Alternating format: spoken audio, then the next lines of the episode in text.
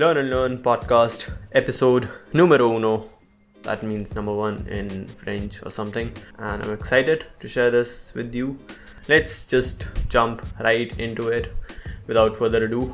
The topic for the first episode is action trumps theory. And before we dive deep into it, I'll just like to start out with a quote, and it goes something like this Action will remove the doubt that theory cannot solve. In a sense, that you can cram up or gather as much theory or external information from various sources about a particular craft. But as long as you do not actually take action and do not actually go out yourself and perform that, there will remain a certain amount of doubt. So let's, for example, uh, if you're talking about football and if and if you want to get good at that, or more specifically, let's talk about taking free kicks in football, and you want to be a good free kick taker one thing you can do is watch a shit ton of Roberto Carlos videos on YouTube or David Beckham videos if that's who you prefer and try and figure out how to bend it like Beckham. But as long as you're just sitting there watching those videos and not actually going out there in the field and actually practicing taking free kicks, you just won't get good at it. No matter how many videos of David Beckham you watch sitting in your room. And that is pretty obvious. But there are still a lot of people who do just that. So while watching those videos or, you know, devoting your time into theory will give you some insight about how to go about performing whatever craft you are performing.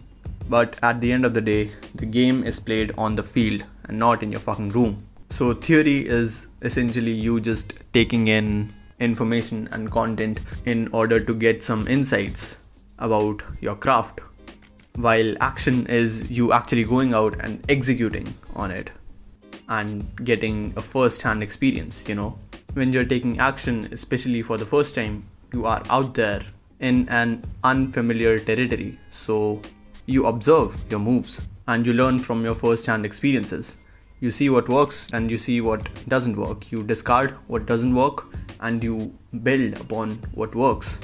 So it is a constant process of rinsing and repeating, and you learn from trial and error. And this can be classified as experiential learning since you're learning from your own experiences. So, as long as you do not actually go out into the field and actually practice taking some free kicks, you just simply won't be able to bend it like Beckham, if you may. Now, there is a really straightforward simple analogy of climbing Mount Everest. So, for example, let's assume you have decided to climb Mount Everest and you have to choose another person who will be going to the top with you. So, on one hand, you have this guy who has read 100 plus books on on climbing and mountaineering. And on the other hand, you have this guy who has not read a single book, but he has climbed Mount Everest 100 fucking times. So, who will you choose? And the answer here is pretty obvious. You'll choose experience over knowledge, even though that guy has read 100 plus books on climbing or whatnot. If he hasn't set foot on Mount Everest ever, you will not like to climb with that guy.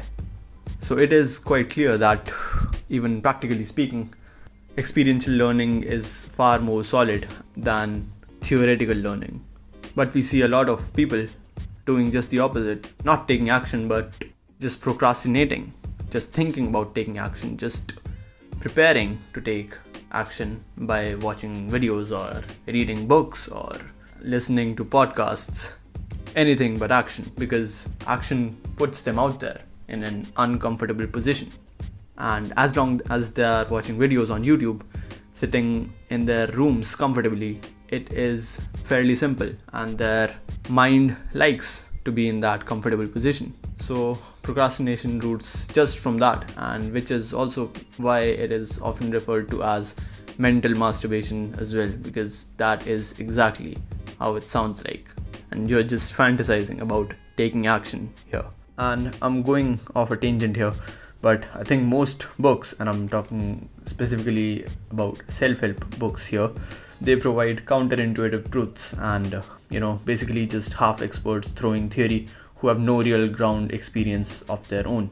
And do not get me wrong when I say this, uh, there are a lot of good, great self help books written by great authors who have actually done something wonderful in their lives. But most of them are written by people who actually haven't applied those same principles that they are talking about in their own lives, which is ironical. And another place where you find people like these is surprise, surprise, the internet. You find a lot of people on the internet who have a lot of shit to say, who have a lot of opinions of their own about every fucking thing. There can be a professional chess streamer and he could be streaming or she could be streaming her games on YouTube or Twitch. But you'll see a lot of people in the comments who have never actually played chess in their lives, even giving out their opinions or just purely hating on that person. Saying shit like you play bad or you should have done that or how, you know, whatever. You know who I'm talking about. And these people, haters, are everywhere they're just out there to critique everything. And I'm sure that uh, some of them will critique this podcast of mine as well, you know, and write mean shit about it. Obviously, there are going to be people who will give their honest feedback as to how I can improve on something or point out errors, which are obviously honest feedbacks. But there are the other types, the haters, who no matter what you say or do, uh, will only shit on you. And uh, I'm actually excited to get myself some haters because it is proof enough that people are actually consuming my content, which is a good thing. So I guess my first major milestone will be to get myself some fucking haters who can write mean shit about me. Yeah, so I just went off a tangent there. Getting back to the point, it doesn't matter what you do sitting in your home, on your laptop. The game is not played in your fucking room. It is played out there in the field when the rubber meets the road. That's when you actually learn. And also, just to clear my stance, I do not think that theory sucks and one should not devote any amount of time, you know, to theory because uh, I can see people coming back at me saying that theory is also an important part. You need to understand some nuances, some insights. You need to know some insights about whichever craft you're pursuing before you actually go out and execute on it because it can certainly help your learning process knowing a thing or two about it beforehand and i would completely agree with you but the extent to which you should devote your time to theory should according to me be minimal and by minimal i mean you devote 80 to 90% of your time going out there, executing and taking action, and the remaining 10 to 20% of the time in understanding and studying theory. Because again, experiential learning is far more solid. Now, another quote that I came across that I kind of really resonated with, and it goes something like this Motivation will die, let discipline take its place. Now, it also goes along similar lines. Motivation is something that is temporary. It is mostly something that we get from maybe watching a video on YouTube, and it is very impulsive and short lived. So you can uh, watch a YouTube video about uh, going to gym, and uh, then you'll be like pumped to go to the gym, and maybe you actually go to the gym for the next uh, week or let's say two week but there will come a point which is uh, also called as your burnout stage where that motivation will die out and uh, you'll again fall into your circle of doing nothing. And at that moment you'll feel like shit. You'll be further demotivated as you will think that I tried doing it but I couldn't. So maybe I can't do it. Which again is a scary mindset to have now its alternative is discipline.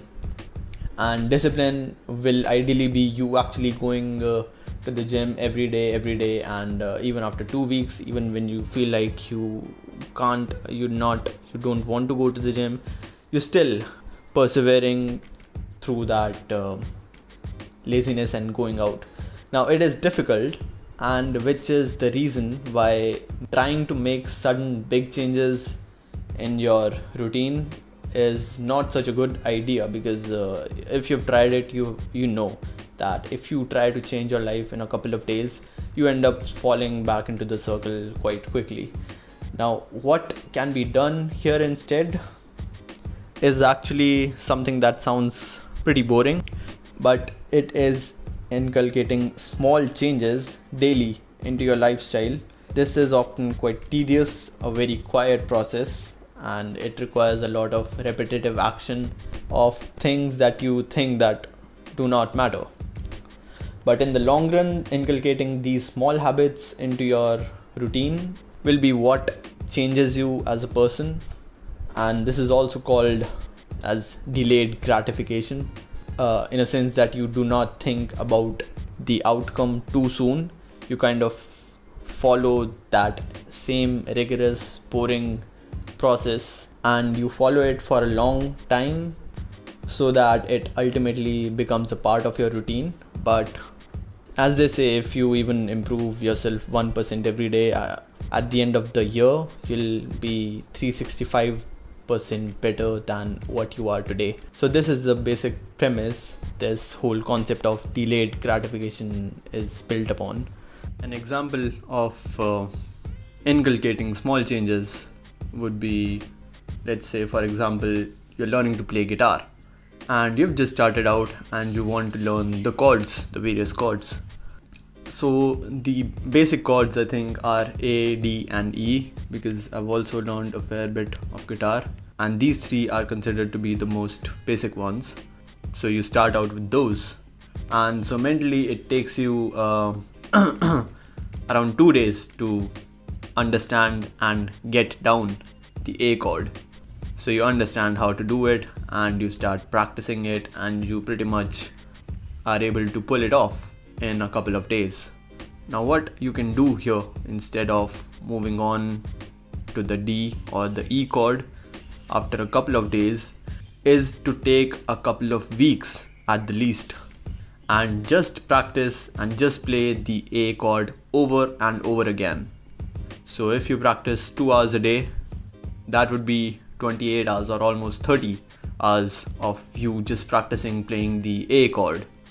You know, it'll be a rigorous and a tedious process of you just playing the A chord over and over and over again. It'll get tiring and uh, it'll get boring oftentimes, and you'll have that feeling that you're not progressing, you're not growing, you're just playing this one A chord over and over again. You'll feel like, what are you even doing? But just stick to that process, and for the next two weeks, just practice nothing but the A chord. And by the end of those two weeks, you will have a different level of clarity. And this clarity and this uh, natural understanding that will develop within those uh, couple of weeks, it will trickle down in a sense that when you will move ahead and start practicing the D chord and the E chord, your learning curve will be better because of all the hours of practice you gave to learning the A chord. So, practicing the A chord will not only just make you a quote unquote master of playing the A chord, but it will also improve your overall understanding of the other chords. You know, the hand placements and the overall familiarity you have with the strings. So, you may underestimate the tedious process of uh, practicing just one thing over and over again. But in the long run, it'll make you a master. As Bruce Lee says, I fear not the man who has practiced 10,000 kicks once, but I fear the man who has practiced one kick 10,000 times. So you try and pick up the most basic of the tasks and you practice those over and over and over again. And that will give you a clarity second to none. And another cool thing that you can do is actually record and document your actions and uh, kind of document your journey, just like I'm doing right now. Now, one of the people who comes to my mind uh, when I'm talking about you know taking action is David Goggins. So if you've heard of him, you definitely know who I'm talking about, and uh, he should be enough to fire you up to actually go out But if you're listening to me and if you do not know who David Goggins is, I highly recommend you look him up. First of all, just uh, look at what he has achieved and uh, just listen to that guy, man, because uh, the mentality and the mindset that guy has, he is the hardest man there is out there by far. So you should totally check him out in case uh, you want to push yourself to take more action. Now, I think to conclude it all, we can say that at the end of the day, it is what you actually do that actually matters, not what you think, not what you plan, not what you say, just what you actually end up doing. And it could be anything. It could be for me, it would be this podcast. For you, it could be anything. It could be traveling more, it could be writing a book, or making an app, or learning how to moonwalk. You know it can be anything. It could be just going out and being more social because you think uh, your social life sucks. So it can be anything but the principles are the same. Now i would like to close this episode here with this one quote from the real g the one and only albert einstein. And uh, it goes something like this. Pure logical thinking cannot yield us any knowledge of the empirical world all knowledge of reality starts from experience and ends in it.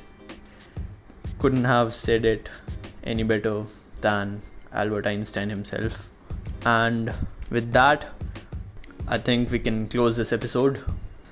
I hope you guys took out something from from this uh, and uh, yeah you will hear from me again